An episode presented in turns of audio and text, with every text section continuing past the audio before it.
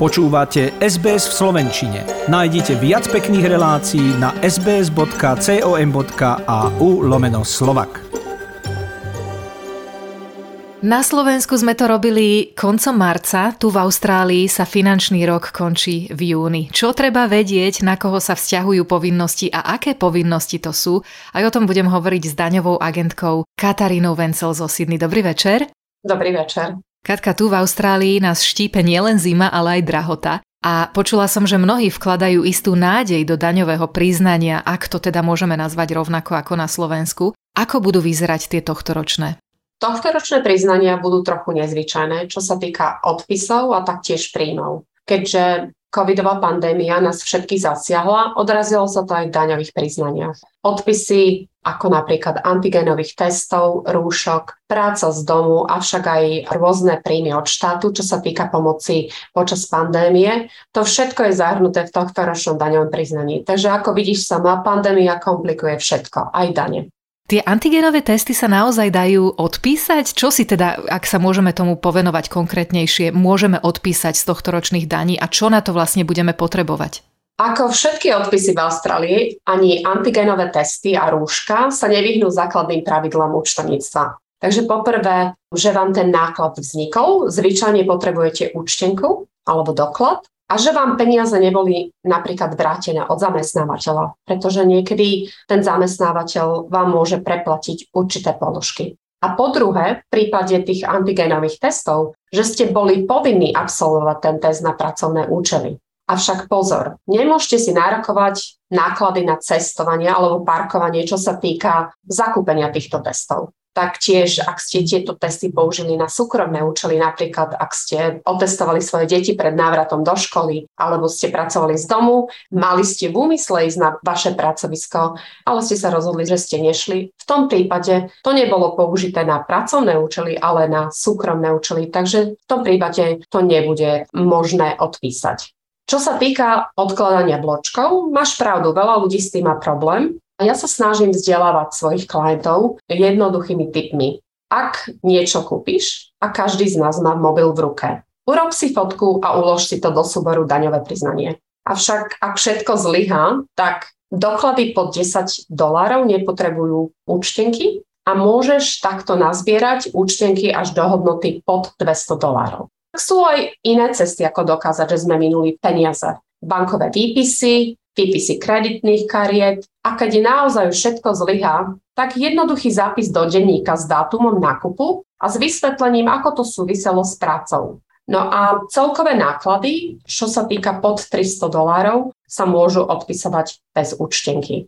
Je naozaj pravda a dokázala to nedávno aj spoločnosť Dropbox, že sme neporiadni. Podnikli totiž štúdiu alebo prieskum podľa ktorého zistili a ľudia sa k tomu naozaj priznali, že 4 z desiatich majú digitálnu kolekciu obrázkov v šialenom neporiadku, e-maily, fotografie, všetko možné, nikto nevie, kde veci má. Preto je naozaj takáto štandardná suma, o akej hovoríš, asi naozaj veľmi dobrým pomocníkom. Tých 300 dolárov nie je to obrázka suma. Musím povedať, veľa ľudí je neporiadných sú veľmi spokojní s tým, že si iba odpíšu 300 dolárov bez toho, aby si museli hľadať nejaké bločky. Mám veľkú skúsenosť s tým, že veľa ľudí sa prikloní k tejto možnosti. No čo sa týka pandémie, daňový úrad má skrátenú metódu na výpočet odpisu práce z domu. Tento výpočet spočíva v tom, že musíš vedieť, koľko hodín si pracovala z domu a vynásobíš to 80 centami. Táto metóda má však zo pár výnimiek, takže odporúčam konzultovať to s účtovníkom, pretože v tejto sume tých 80 centov je zahrnutá elektrika, internet, akékoľvek ďalšie odpisy. Takže preto to oni volajú skrátená metóda. V Austrálii sa tomu hovorí double dipping a v Slovenčine by sme mohli povedať, že niekto načrie do jedného pohára dvakrát. Stručne povedané, keď si teda odpíšem tých 80 centov, už si potom neviem odpočítať laptop alebo elektrínu však? Presne tak. Treba pripomenúť, že povinnosť podať daňové priznanie vyplýva každému zo zákona, ale niektorí sú od nej oslobodení. Môžeš nám priblížiť skupiny ľudí, na ktoré sa vzťahuje výnimka? Vo všeobecnosti, ak si za posledný finančný rok zarobila 18 200 dolárov alebo menej, tak z toho príjmu, a ak z tohto príjmu nebola stiahnutá žiadna daň, tak sa nemusí podávať daňové priznanie. Avšak musíme byť opatrní, pretože to neznamená, že môžeme ignorovať svoje dane. Každý musí podať daňové priznanie alebo podať formulár o tom, že nemusí podať daňové priznanie. Tento formulár sa volá, má skratku NLA, čo znamená Non-Lodgement Advice. A tento formulár sa podáva na daňový úrad a vlastne informuje daňový úrad o tom, že nemusíme podať daňové priznanie. To vlastne zabezpečí to, že daňový úrad ťa neoznačí, že si si nepodala daňové priznanie. Podľa denníka Financial Review daňový úrad v Austrálii každý rok spracuje okolo 10 miliónov individuálnych daňových priznaní a len minulý rok vrátili daňovníkom takmer 30 miliard dolárov, čo teda v priemere znamená 2900 dolárov na hlavu. Samozrejme vieme, že tie priemerné čísla naozaj o ničom nevypovedajú, sú naozaj len ciframi, ale v tých tohtoročných by mohli byť aj isté úľavy pre nízko a strednopríjmových zamestnancov, pretože bývalá vláda ešte v marci isté daňové offsety zakotvila v štátnom rozpočte. Môžeš nám povedať aj o nich? S cieľom pomôcť Austrálčanom vyrovnať sa s tlakom na životné náklady vláda poskytla jednorázovú platbu vo výške 250 dolárov, ktorá bola oslobodená od dane z príjmu pre určitú skupinu daňovníkov. Táto platba by mala pomôcť až 6 miliónom ľudí. Viac ako polovica z týchto, ktorí budú mať prospech, sú dôchodcovia. Taktiež sadzby vekového dôchodku, invalidného dôchodku a platby za opatrovateľa sa zvyšili o viac ako 20 dolárov za dva týždne pre jednotlivcov a 30 dolárov za dva týždne pre páry. A tieto platby sa budú opäť zvyšovať v septembri. Takže ako vidíš, platby sa pravidelne zvyšujú, aby pomohli ochrániť ľudí pred rastúcimi životnými nákladmi. Taktiež od 1. júla tohto roku dostane viac ako 10 miliónov jednotlivcov jednorázový daňový odpočet vo výške 420 dolárov. Spolu v kompenzácii, ako v kombinácii s kompenzáciou dane s nízkym a stredným príjmom, dostanú oprávnení ľudia až 1500 dolárov za domácnosť s jedným príjmom a až 3000 dolárov za domácnosť s dvojitým príjmom. Avšak nemilme sa, tento odpočet, tzv. daňová úľava, nám iba znižuje sumu dane, ktorú dlžíme na konci finančného roka. Takže je asi naozaj rozumnejšie zájsť za tým daňovým poradcom, aby sme to všetko vyplnili tak, ako sa má, aby sme sa vyhli prípadným prieťahom, alebo aký máš názor na toto? Budeme to schopní vyplniť sami?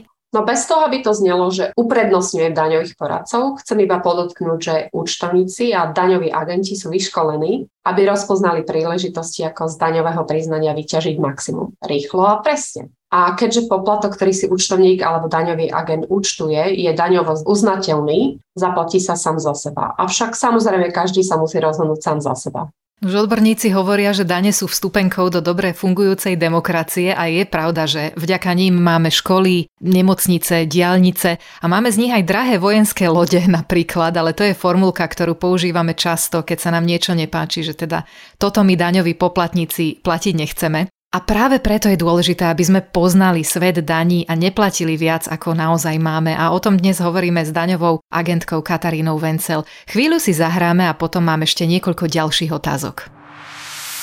SBS Slovak. Podelte sa príbehmi na Facebooku. Našim hostom je Katarína Vencel, účtovníčka, daňová agentka. Hovoríme o daňových priznaniach, keďže je koniec finančného roka a už sme spomenuli odpisy. Ale aj samotné zárobky boli tento rok asi mnohoraké, pretože kopec ľudí dostávalo podporu, job seeker, keeper, vláda platila tzv. disaster payment počas všeobecného nešťastia, plus niektorí ľudia pracovali vo viacerých zamestnaniach naraz, čo teda je nezvyčajná situácia, možno mali viac casual pozícií. Povedz nám, čo všetko sa ráta do zdaniteľného príjmu. No ako sme už predtým spomínali, austrálska vláda mala množstvo iniciatív, ako pomôcť ľuďom počas pandémie a taktiež živnostíkom. V skratke môžem povedať job seeker. Je zdaniteľný príjem a bude zahrnutý ako súčasť predvyplnených údajov. Ako každý asi vie v Austrálii, daňový úrad má predvyplnené údaje, ktoré zamestnávateľ poskytuje daňovému úradu. Tieto príjmy taktiež budú uvedené v týchto údajoch. Taktiež pandemická platba za COVID je oslobodená od daní a podpory pre živnostníkov ako Disaster Grant a taktiež Job Saver. Tieto sú taktiež oslobodené od daní a nebudú sa musieť uvádzať do príjmov. A keď sme povedzme investovali, máme rôzne investičné majetky, investment properties, ako je to v Austrálii pomenované, ako je to s týmito. A tam už potom zrejme naozaj budeme ale potrebovať pomoc daňového asistenta, poradcu, agenta. Určite. Nie je to jednoduché, pravidla sa menia každý rok, takže určite by som odporúčala radu agenta. A čo sa týka týchto investmentov, určite sú potrebné určité správy buď od banky alebo od real agenta, čo sa týka príjmov. A kryptomena, to je teraz taká zaujímavá vec. Obchodovanie s kryptomenou, každý má na neho istý názor, je nenávidené alebo milované. V každom prípade ale nie je regulované veľmi a o tom sa veľa hovorí takisto. Má daňový úrad ako zistiť, že sme čosi z kryptoobchodovania napríklad nepriznali? Austrálsky daňový úrad je veľmi znepokojený tým, že mnohí daňoví poplatníci sa domnievajú, že ich zisky z kryptomien sú oslobodené od dane alebo podliehajú zdaneniu len vtedy, keď sú vrátené späť do austrálskych dolárov, avšak nie je to pravda. Tieto príjmy sú veľmi sledované daňovým úradom a sú registrované, takže musím potvrdiť, áno, Austrálsky daňový úrad vie o vašich kryptomenách. A bez toho, aby sme chceli strašiť, keď príde daňový úrad na kontrolu, čo môžeme povedať o pokutách? Čo sa týka pokut, je tam sadzba za jednu trestnú jednotku a v súčasnosti je to 210 dolárov, avšak maximálne, čo môžeš dostať za oneskorené podanie daňového priznania, 1050 dolárov. Táto pokuta sa uplatňuje aj keď dojde k vráteniu peňazí alebo k zaplateniu dane. Navyše toho sa platí úrok z omeškania ktorý bude splatný aj vtedy, ak výsledkom bola daňová povinnosť. Takže aj preto je dobré mať daňového poradcu, pretože niekedy môžeš mať veľmi dobrý dôvod, prečo si nepodala daňové priznanie a daňový poradca dokáže požiadať o odpustenie tejto pokuty. Avšak pokiaľ niekto podá úmyselne zavádzajúce daňové priznanie, pokuty od daňového úradu sú ďaleko vyššie. Ako si môžeme skontrolovať, či je ten, ktorý daňový agent akreditovaný, alebo je to vôbec dôležité vedieť? Áno, je to dôležité vedieť. Je taktiež dôležité vedieť, že nemôžeme sa vyhovárať na neznalosť. Veľa ľudí si povie, ale ja som nevedel, že takto to funguje. Hej? Takže pokiaľ si niekto vyberie takéhoto agenta, ktorý sedí niekde v um, supermarkete, ale podpíše mu to, vlastne tým podpisom potvrdzuje tú správnosť tých údajov, ktorú dal tomu agentovi. Takže ten agent v tej poslednej fáze nie je zodpovedný za to, čo tam podáva. A taktiež, ako si skontrolovať týchto agentov, je stránka pre daňových poradcov, na ktorej si môžeme zadať meno a v podstate sa tam dá zistiť, či ten agent je aktuálne registrovaný a či má všetky registrácie platné. Vyzerá to ako celkom dobré obdobie na výborné zľavy v obchodoch, čo môže byť zaujímavé aj z hľadiska posledných nákupov kvôli daňovým odpisom. Na čo si pri týchto last minute kúpach máme dať pozor? Jediná vec, na ktorú si treba dať pozor je, že pokiaľ chceme minúť peniaze a chceme to mať ako daňovú úľavu, musí to mať priame spojenie s, um, vlastne s tou prácou, ktorú vykonávame. Hej? Takže pokiaľ niekto pracuje v supermarkete a chce si kúpiť počítač, pretože si chce ho odpísať, tak samozrejme nemá to žiadnu logiku, lebo to nemá žiadne priame spojenie s tým, čo vykonáva. Takže v konečnom dôsledku treba byť rozumný. Celá tá legislatíva je založená na tom, že človek potrebuje byť rozumný a nemôže dávať nerozumné veci do daňového priznania, ktoré nemajú nič spoločné s tým príjmom. Takže Louis Vuitton tašku na laptop si asi neodpíšem však. Čo sa týka Louis Vuitton tašky, daňový úrad sa nezameriava na značku, hej? Daňový úrad sa pozerá na to, aký je účel toho produktu. Takže pokiaľ ty mi vyslovene povieš, že si si kúpila Louis Vuitton, ktorý používaš výlučne na pracovné účely, daňový úrad ti nemôže povedať, že to nemôžeš odpísať. Pretože účel tohto produktu je to, že to potrebuješ vyslovene na prácu, takže to znamená, že si to môžeš odpisovať. Mnohí ľudia to mali počas pandémie ľahšie a dokonca si ušetrili celkom slušný balík peňazí. ale pre väčšinu to bolo komplikované obdobie a aby sa neskomplikovalo ešte viac, Austrálsky daňový úrad spracoval a ponúka 40 samostatných príručiek pre rôzne povolania, v ktorých sú podrobne uvedené možné odpočty pre to, ktoré odvetvie. Ak máte záujem, pozrite si ich stránky alebo sa poradte s akreditovaným daňovým poradcom. A spomeniem ešte jednu dôležitú vec. Istá skupina ľudí má nárok na tzv. Tax Help asistenčný program, čo je vlastne ako keby sieť dobrovoľných poradcov, ktorí poskytujú bezplatnú a dôvernú službu, fungujú od júla do októbra a detaily sú opäť na stránke daňového úradu ato.gov.au. Mojím dnešným hostom bola Katarína Vencel, daňová poradkyňa a odborníčka. Ešte si povedzme termíny, dokedy je treba podať daňové priznanie v Austrálii za rok 2021-2022.